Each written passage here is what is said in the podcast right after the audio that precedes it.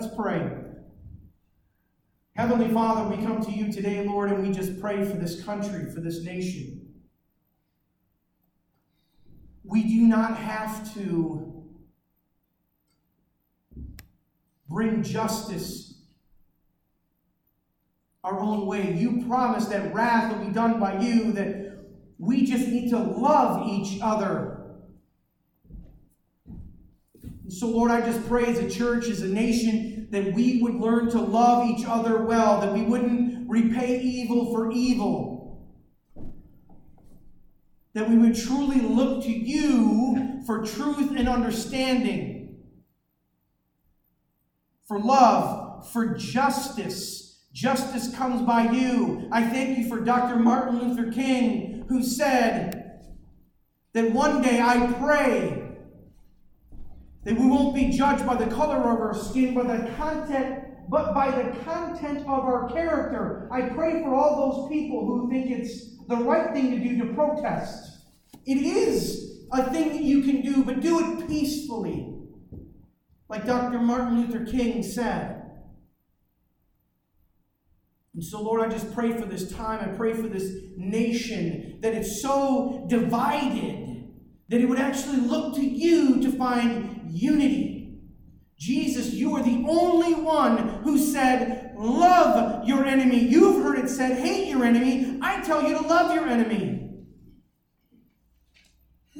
So, Lord, help us as a nation to find healing and truth in you, in your ways, not in our ways, not leaning on our own understanding, but looking to you, looking to you because you are the one who make our path straight.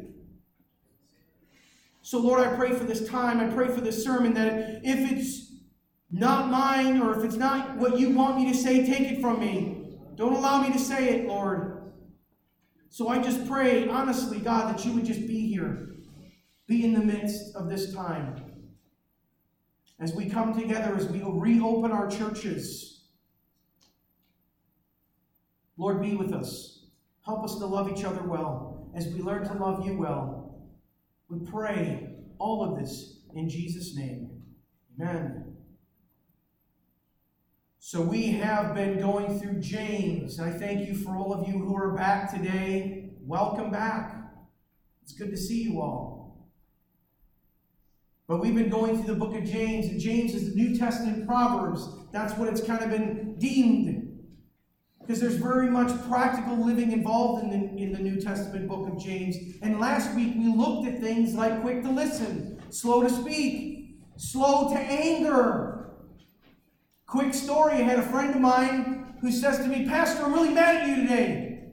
This was just past week, Wednesday. And I said, Oh, I'm sorry, what did I do wrong? He goes, Your sermon just kept preaching in my mind. I was, I was ready to get so angry, and then I kept hearing you say, Be slow to anger because your anger doesn't produce righteousness. I went, That's not me, bud. That's the Holy Spirit speaking in you. But I said, I'm glad that you heard the service, that you could that be reminded constantly every week that God is saying, You don't need to get angry. I wish you would do that with me for driving in the state of Michigan. But we need to be slow to speak, slow to anger. That's the practical aspect of living for Christ. We talked about that last week. The idea of being quick to listen is a skill that needs to be fostered and developed. So, what I hear you saying is that's a great place to start when you want to learn how to listen. So, what I hear you saying, and then you repeat it back, and it gives that person an opportunity to know if you're both on the same page in this book of life. And if you're not, the person can clarify and say, No, that's not what I was saying. This is what I was saying. So, it's a great way to start there. Then we looked at the slow to speak, and I shared a lot of quotes from people. I think it was Abraham Lincoln who said, It's better to remain silent and be thought of as fool than open your mouth and remove all doubt. Such a great word, great wisdom there. God is speaking, and we need to be quick to listen. I think that's what many of us need to be doing. We need to be slow to speak. Lastly, we looked at the thought that God said our anger produces nothing. So we don't need to be angry, that we need to be slow to anger. It's the best practice when it comes to people. It's the best, best practice when it comes to people who offend you. Be slow to anger. There's just way too many people on Facebook, way too many people on Twitter, way too many people on social media. I talked about it last week. In, the bars, people will drink, these men will get drunk and they get liquor strong. I find it so annoying because they think they can beat up the whole world as they're drunk. Like, no, that does nothing for you. Neither does you being angry on Facebook and screaming and yelling in caps letters at people about their political views. So be slow to anger. Does that mean we don't stand up for righteousness? Absolutely not. You should stand up for righteousness. We're called to stand up Stand up for the truth. But you don't need to get angry with people. And then we looked about at the implanted Word of God, which is able to save our souls, which is Jesus Christ. In the beginning was the Word, the Word was with God, the Word was God, and the Word became flesh and dwelt among us. We looked at Jesus Christ.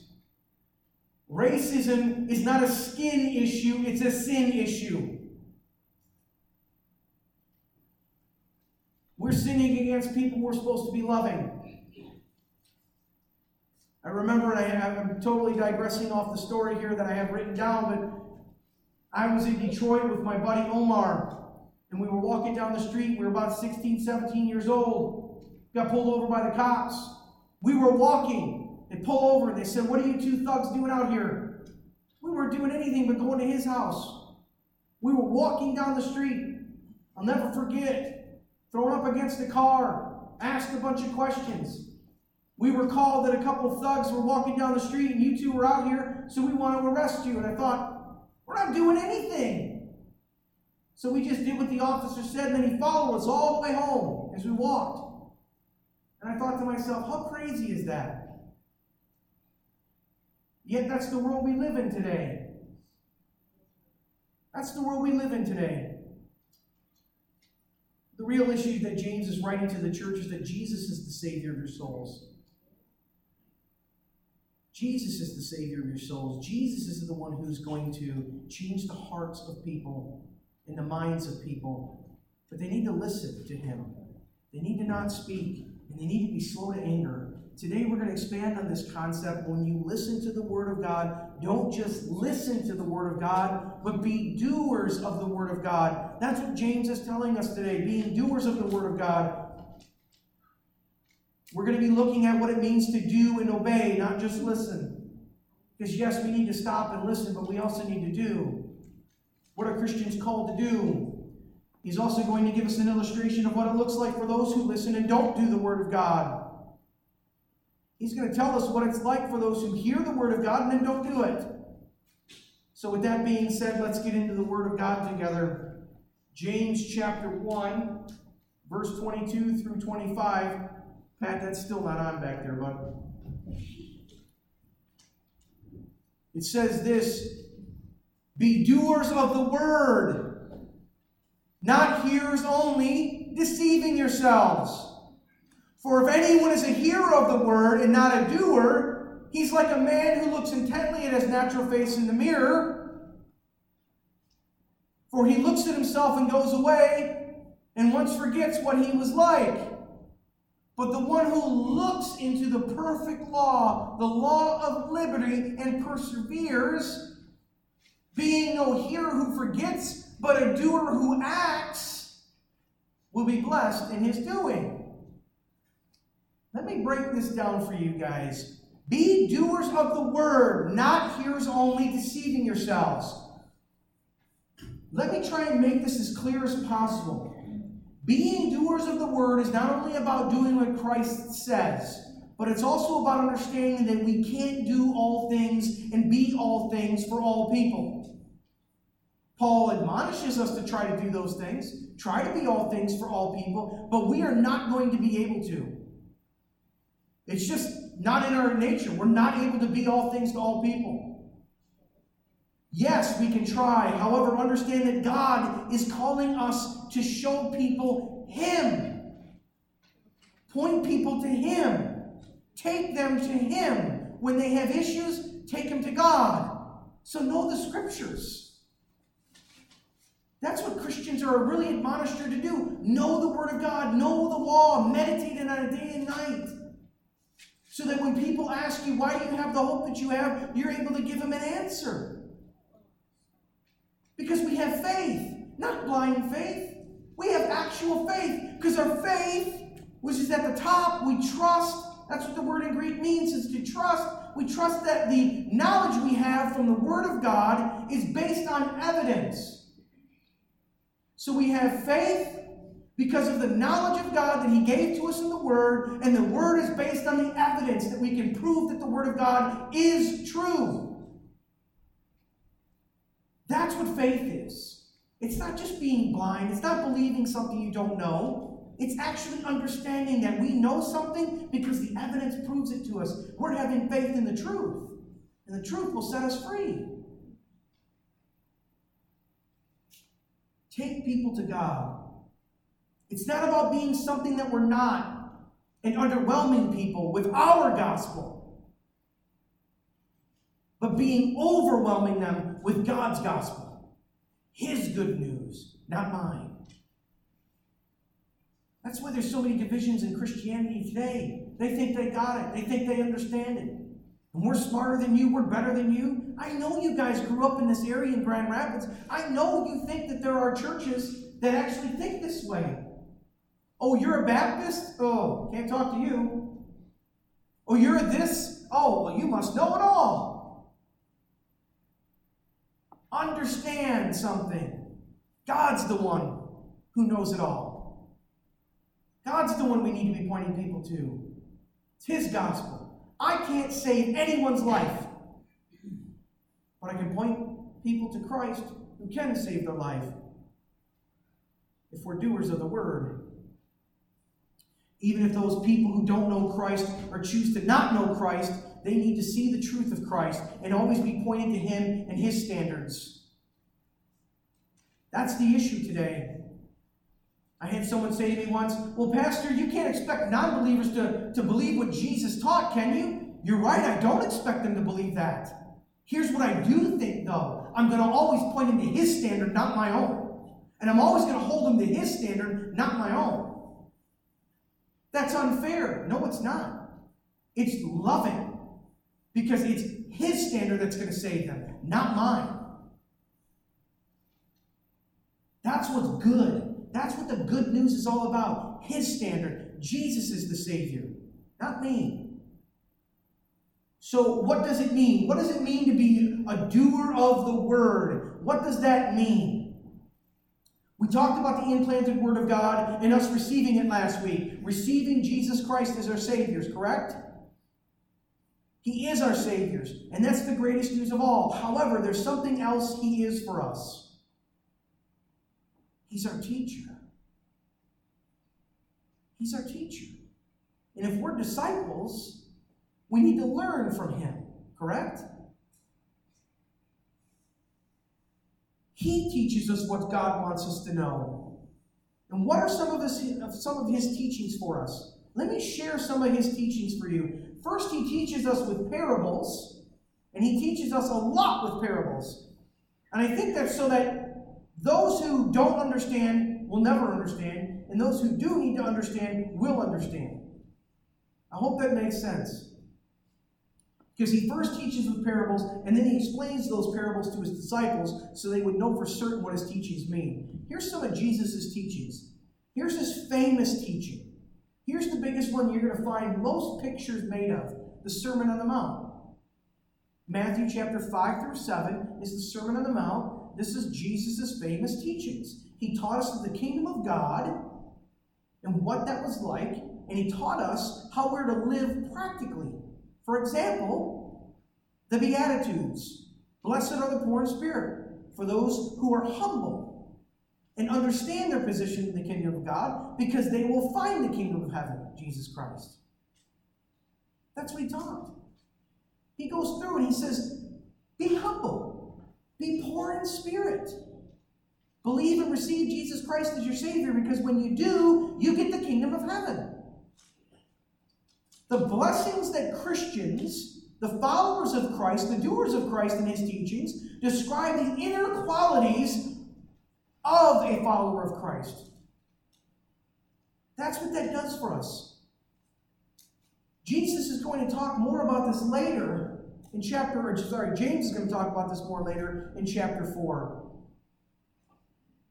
But the blessings that we receive are blessings that we receive really in the future. And I'm not just talking about here on earth, but I'm also talking about what's going to happen in heaven. Because James says this in chapter 4 what is man but a vapor? We're here out of our strength maybe 70, 80 years. What is man but a vapor? So understand what he's trying to teach us. We don't have a lot of time here on earth, and your eternity is of the utmost importance. And that's really what the Sermon on the Mount is all about pointing them to the truth, pointing them to Jesus Christ. There are many more teachings on the sermon, but I don't have time to go into all of them.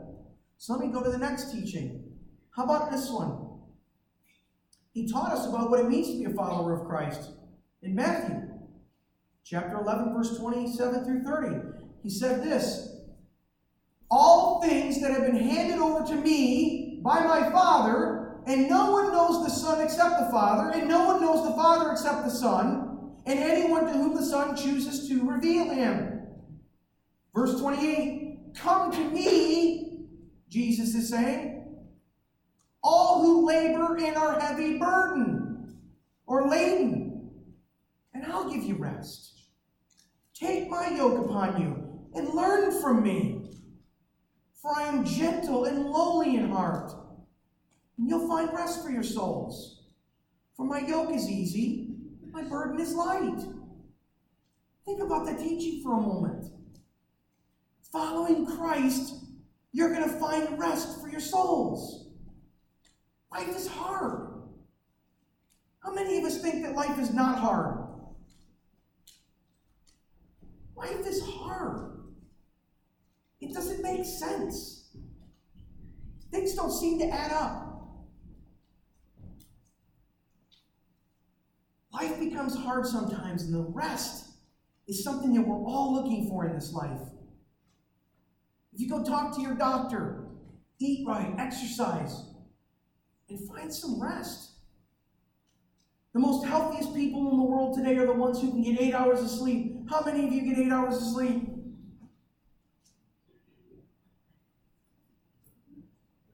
Why are the healthiest people in the world the ones that get eight hours of sleep? How many of us want to make them unhealthy? Just kidding. However, we can't find rest in your boat. You can't find rest in your cabin up north. You can't find rest in your job. You can't find rest in your doctors. You can't find rest in your pastor's teachings. You can only find rest in Jesus Christ. When this life hits hard, and it hits hard, who are you going to turn to to find rest? My hope and my prayer is that you'll find Christ, because He's the only rest you'll ever need. He's the only rest you'll ever need. Do you know this church? Do you believe this church? How about another teaching from Jesus? Matthew chapter 13, verse 24 through 30. He teaches us about the farmer who goes out to sow seeds in his field. Some seeds fell along the path, and the birds came and devoured them. Other seeds fell on rocky ground where they did not have much soil, and immediately sprang up, since they had no depth of soil. But when the sun rose, they were scorched and since they had no root, they withered away. All of the seeds fell among thorns. I'm sorry, other seeds fell among thorns, and the thorns grew up and were choked them. And the seeds that fell on good soil produced grain, some a hundredfold, some sixtyfold, some thirtyfold. He who has an ear, let him hear, Jesus says. Jesus used parables because he knew that the secrets of the kingdom of heaven have not been given to all who hear. He knew that. He used parables. He even says that. But to those who believe in Jesus Christ, they get the understanding. He says, I speak to them, he said, because seeing they do not see, hearing they do not hear, nor do they understand. For this people's hearts have grown dull. And with their ears they barely hear, and their eyes have been closed. Least should they see with their eyes, and hear with their ears, and understand with their hearts, and turn, I would heal them, Jesus says. Many people don't want Jesus to be right and the truth because they don't want it to be right in the truth.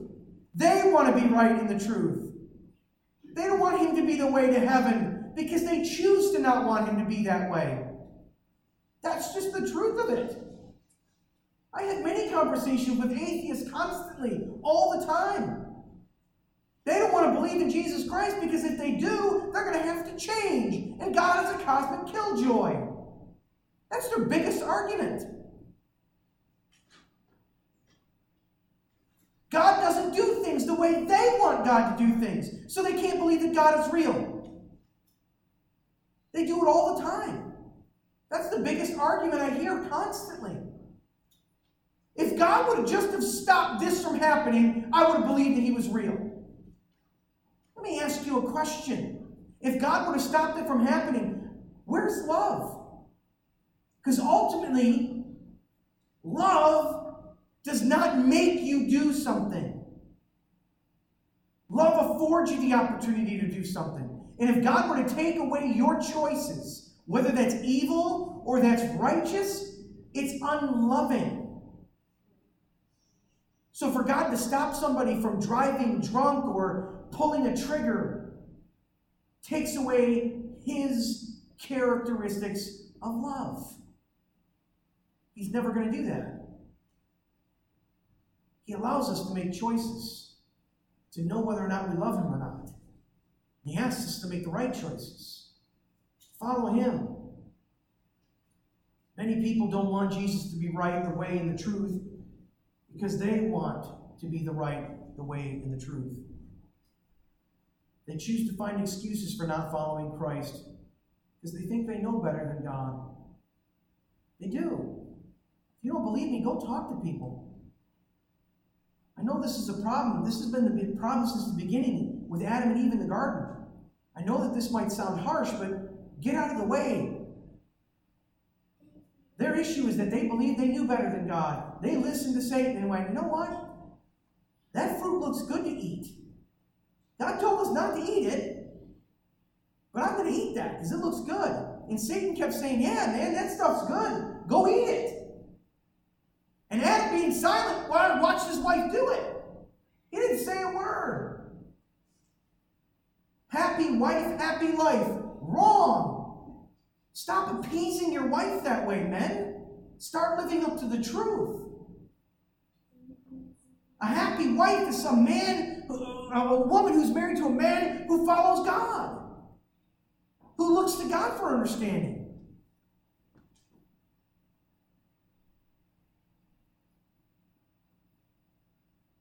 Listen to God, hear God, learn from God, learn from Jesus. Find a church that doesn't just tickle your ears. You can find them. You can go out there right now and find churches that are going to tell you everything you want to hear. You can have your best life and have it right now. You come to my church, I'll give you everything. If you give, God will give tenfold back to you. You can have your best life now, sure, go ahead. I love that our, our youth pastor preaches to our kids. You got about this much time in your life. And then the rest of it goes all the way to the end. It's called eternity. What are you going to do when this time is done here on earth and you got all of eternity? You want your best life now or your best life after? I appreciate that teaching. Kyle nailed it. Find a church that doesn't tickle your ears. Don't be lied to. Like James said earlier, learn from someone who's willing to study the Word of God, not just worry about how many people are in their church. How do we keep all these people happy? It doesn't matter. Because God wants His people to know Him, not me, not them. As a pastor, you always need to be pointing people to Christ. not yourself. That's one of the very first things we learned at Moody. Point people to Jesus because you will never be enough. And I had pastors, I was working. I wasn't a pastor. At that time, I was in seminary. And I remember pastors having struggles with, well, you don't know what it's like. I have a small church. I need to do this, and I need to do this, and I need to do this, I need to do this, and I need to do this, and I have all these other roles that I have to fulfill. You don't know what it's like. I can't do that. I have to be all things. My seminary professor went, You'll be burned out soon. So I know I've said this to you many times. I can't be all things to all people here, and I will fail you. That doesn't mean that I'm not praying for you, it doesn't mean that I don't love you, but I will fail you one way or the other. Just talk to each of yourselves. You know I failed you already. But Jesus Christ will never fail you. God will never fail you. Seek Jesus, and you're going to find him. Because here's Jesus' example of the sower. Here's the parable so that no one's confused. Verse 19. When anyone hears the word of the kingdom and does not understand it, the evil one comes and snatches away what has been sown in his heart. That's what it was sown along the path. Verse 20 As for what was sown on the rocky ground, this is the one who hears the word and immediately receives it with joy, yet he has no root in himself, but endures for a while. And when tribulations and persecutions arise on the account of the word, immediately he falls away. This is what we're seeing in the world today, guys. You're seeing people turn from the truth because they never really had the truth in them. Trials and persecutions cause them to run from the word, and they immediately fall away. Hawk Nelson's lead singer. How many of you heard the example of him? He's denounced Christianity. Hawk Nelson's lead singer. Y'all know that song, Drops in the Ocean? I'm sure you've heard it. He now doesn't believe that God is real. He's walked away from the faith. He struggled, he says. He posted something online. It took me a long time, but I just don't think God is real. And he answers, he puts all these questions out there about, well, if God was good, he would have stopped all these things from happening. If God was good, there wouldn't be evil in the world. If God, and this, those things have been answered. Those things have been answered by men like Ravi Zacharias, who passed away. William Lane Craig, Dr. Frank Turek, Sean McDowell, Vince Vitale, some of these great apologists out there who answer these tough questions with love and compassion, but they do it with the truth of Jesus Christ. It makes me sad. That's part why part of my master's degree was all about apologetics, is so that I can answer and give a hope. We are to destroy. Let me say this again. We as Christians are to destroy. Understand what that means every lofty opinion against the knowledge of God. If you don't believe me, go check it out. 2 Corinthians 10, chapter 10, verse 4 and 5. Our job is to be able to do that kind of stuff. Don't be alarmed, though. Don't be alarmed that many will fall away. Jesus said that it's going to happen in the end times in Matthew chapter 24. The love of many will grow cold because the increase in lawlessness, and their love will grow cold. But the one who endures to the end will be saved. So, getting back to the sower, verse 22 As for what was sown among the thorns, this is the one who hears the word, but the cares of the world and the deceitfulness of riches choke the word out and prove it to be unfruitful. As for what was sown on good soil, this is the one who hears the word and understands it. He indeed bears fruit and yields, and in one case, a hundredfold, and another sixty, and another thirty. Doesn't matter what size your church is. It matters what they're hearing. Are they hearing the Word of God? Are they understanding the Word of God? Are they being doers of the Word of God? How about another teaching from Jesus? I think this one's the most important of all. God's grace and our time left to come to Him is, le- is short. Listen to Luke chapter 15 and hear the words of God. Listen to what He says. And then He said to them, There was a man who had two sons. And the younger of them said to his father, Father, give me the share of my property that's coming to me. And he divided his property between them. Not many days later, the younger son gathered all he had and took a journey into a far country. There he squandered his property in reckless living. And when he had spent everything, a severe famine arose in that country, and he began to be in need. So he went and hired himself out to one of the citizens of that country, who sent him into the fields to feed pigs. And he was longing to be fed with the pods that the pigs ate, and no, him, no one gave him anything. Verse 17, but when he came to himself, he said, How many of my father's hired servants have more than enough bread, but I perish here with hunger? I will arise and go to my father, and I will say to him, Father, I have sinned against heaven and before you. I no longer am worthy to be called your son. Treat me as one of your hired servants. And he arose and came to his father. But while he was still long off, his father saw him, felt compassion, and ran and embraced him and kissed him. The son said to him, Father, I have sinned against heaven and before you. I'm no longer worthy to be called your son. Verse 22 But the father said to his servants, Bring the, quickly the best robe and put it on him. Put on a ring on his hand and shoes on his feet. And bring a fattened calf and kill it and let us eat and celebrate. For this my son was dead and is alive again. He was lost and now is found. They began to celebrate. Now his older brother was in the field when he came and he drew near to the house. He heard the music and the dancing, and he called one of the servants and asked them, What are these things that have meant that are happening? He said to him, Your brothers come home, your father killed the fattened calf, because he received him back safe and sound. But he was angry and refused to go in. His father came out and treated him, but he answered his father, Look, these many years I've served you. I've never disobeyed your command, yet you never gave me a young goat that I may celebrate with my friends. Well, when this your son who came, who devoured your property with prostitutes, you killed a fattened calf for him? And he said to him, Son, you're always with me, and that all that is mine is yours. It's fitting to celebrate and be glad. For this your brother was dead and now is alive. He was lost and now is found. That's the story of everyone you see today. That's the story of the prodigal son. We've all been the prodigal son. We've all been there. We all still keep running from God. And yet there's still hope for us. God runs to us with grace and with mercy and with love. He's saying that you have time to come to Him. Come back to Him. If you've left God and you turn from God, He's always there, always willing to run to you. That's the truth of it. He welcomes you back. Are you going to run? Are you going to turn from your ways? That's the message Jesus is teaching here. Turn from your ways. Come back to God. He's there for you.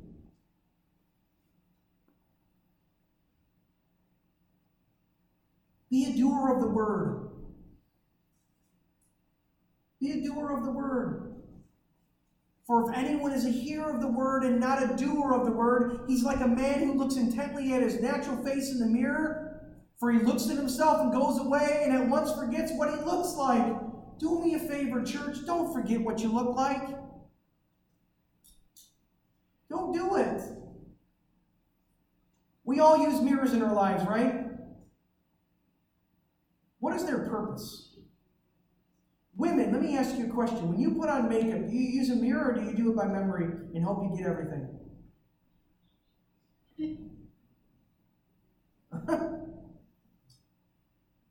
I'm wondering. Here, here's another question. Men, when you shave, do you do it by memory or do you actually look in a mirror? What's the purpose of a mirror? James is saying it like this. James is saying here, the Word of God is like a mirror. Looking into a mirror only works if it leads to actions. Let me say this again. Looking into the Word of God is like a mirror. And it's only good if it produces actions. Many of us read the Word of God for 15 minutes. I did my 15 minute devotion, and then turn the other way and we go walk. We don't care what God says. We just, hey, I did my thing.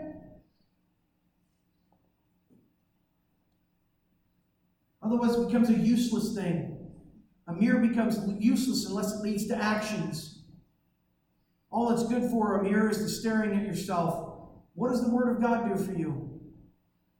What does the Word of God reveal for you? Does it tell you that your prayer life's bad and that you need to start working on that? You need to start changing it? Does it tell you that your fasting life needs to work on? If you've never fasted before, you should consider doing that so you can get to know who God is. What does the Word of God teach you? Are you really doing it? Roger Ellsworth puts it this way There's no more urgent business before us than addressing those matters in our lives which the Word of God has called to our attention. But how many refuse to do so? They're like this witch doctor who saw herself in a mirror owned by a missionary. The figure before her was so hideous that she jumped back from it. Immediately, she began to bargain with the missionary for the mirror. Realizing that she would not take no for an answer, the missionary finally agreed to a deal for the mirror. No sooner was the transaction complete than the woman grabbed the mirror and smashed it on the ground. When the missionary asked, Why did she do this? the woman replied, It, would, it wouldn't make. Let me say this again. The woman replied, It won't be making ugly faces at me anymore. The Bible reveals our ugliness to us, but the ugliness does not go away by us ignoring the Bible. It only goes away when we take the proper measures, when we can be thankful that James includes another option. Look at it with me, verse 25. But the one who looks into the perfect law, the law of liberty, and perseveres, being no hearer who forgets, but a doer who acts, he will be blessed in his doing. Be not hearers who forget, but a doer who acts. The word in Greek here for looks is parakopido. It means to look into, thoroughly look, peer into. It is active. To try to find our something is to try to find out something as well, intellectually, with focus on satisfying one's curiosity. Are we doing that with the Word of God? James says that when we look into the Word of God, it's the perfect law of liberty. Satan says that sin is the greatest freedom ever and God's Word is the greatest bondage. That's completely false. Thomas Manton, the clerk of Westminster Abbey and chaplain to Oliver Cromwell, who was the famous Lord of England in the 1600s, said this Duty is the greatest liberty, sin is the greatest bondage. James uses this phrase for God's word ought to make us realize how very blessed we are to have it. A mirror to show us the truth about ourselves. The law that gives us liberty if we could only realize to a fuller degree what we possess in God's Word, we would find ourselves struggling less to be thoughtful gazers. What are you doing with the Word of God? What are you doing with the teachings of Jesus Christ in your life? I pray that many of us are doing the very things Jesus taught which is love God with all your heart, soul, mind, and strength, and love your neighbors, you love yourselves. He says this I give you a new commandment that you love one another just as I have loved you. You also are to love one another. By this, all people will know that you are my disciples if you have love for one another. That's what God is calling us to do. That's what Jesus is calling us to do. If we want to be doers of the word, let's love one another. Christians love each other. Yes, we can love those who are struggling, those who don't know God. Yeah, that's part of our job. Jesus said, Go make disciples of all nations. Yeah. But remember, this book is written to the churches. These letters were written to the churches. They weren't written to the outside world, they were written to the people who claim to follow Jesus. So they're struggling with lying, cheating, stealing, adultery, sex, immorality, impurities. The church This is a wake up call, hopefully, for the church. You all and myself are not perfect. He wrote these letters to us so that we can be different, so that He can change us from the inside out, so we can love each other well. That's what He's calling us to do. Yeah, love the outside world. Pray for the protesters. Pray for people who are angry. Pray for people who want justice. But the only justice they're ever going to get is through God's word. So point them to God. But you got to start doing it yourself too. Encourage one another. Grow each other together. Edify each other with wonderful words. Singing praises. Giving holy kisses to each other. Don't do that now because then you'll spread the virus and people will die. But love each other well. That's what God is telling us to do. Being doers of the word. It's all action. Help us to love each other well. After this, right now, I'm going to pray for us, and then we're going to try to love each other well by having a wonderful meal together. A wonderful meal. I thank you for all you who have cooked. I thank you for all you who put together something for us to have so that we can have fellowship together. We're going to go outside and we're going to be in the open air and we're going to show the world the giant metropolitan area of Moline. For those of you listening online, I think there's maybe 200 people who live in Moline. We're going to try to be out there to show the world that we love each other well, that we're trying to do things rightly. Don't ride a motorcycle because you can die. No. Ride a motorcycle, but put a helmet on and wear leathers. Don't drive a car because you could die. No. Drive a car, but wear a seatbelt because it saves lives. Don't go out unnecessarily. Sure, but if you do, wear a mask because that helps protect others. That's caring, that's loving. But you don't have to.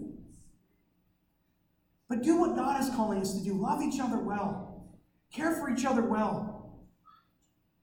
Let me pray for us. Heavenly Father, we come to you right now and we ask, Lord, I'm begging.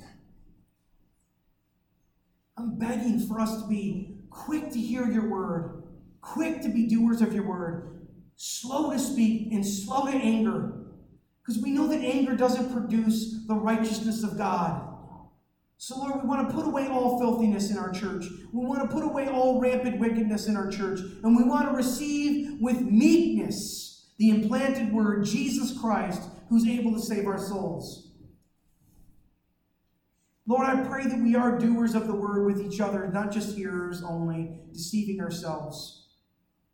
Many have gone to church, and many a pastor before me and many a pastor after me are just going to deceive people. I pray, Lord, that they wouldn't. I pray, Lord, that we would be hearers of the Word of God and doers of the Word of God. Because you've called us to action. For Lord, when we look to just ourselves, we go away and we forget what we look like. But your word shows us what the perfect law, the law of liberty is, and we can persevere by not just being hearers of the word who forget, but doers who act. And that's what we can be blessed with. So, God, I just pray for this time. Pray for this people. I pray for the worship after this, that you would be glorified in all that we do. I thank you for today. We pray it all in Jesus' name. Amen.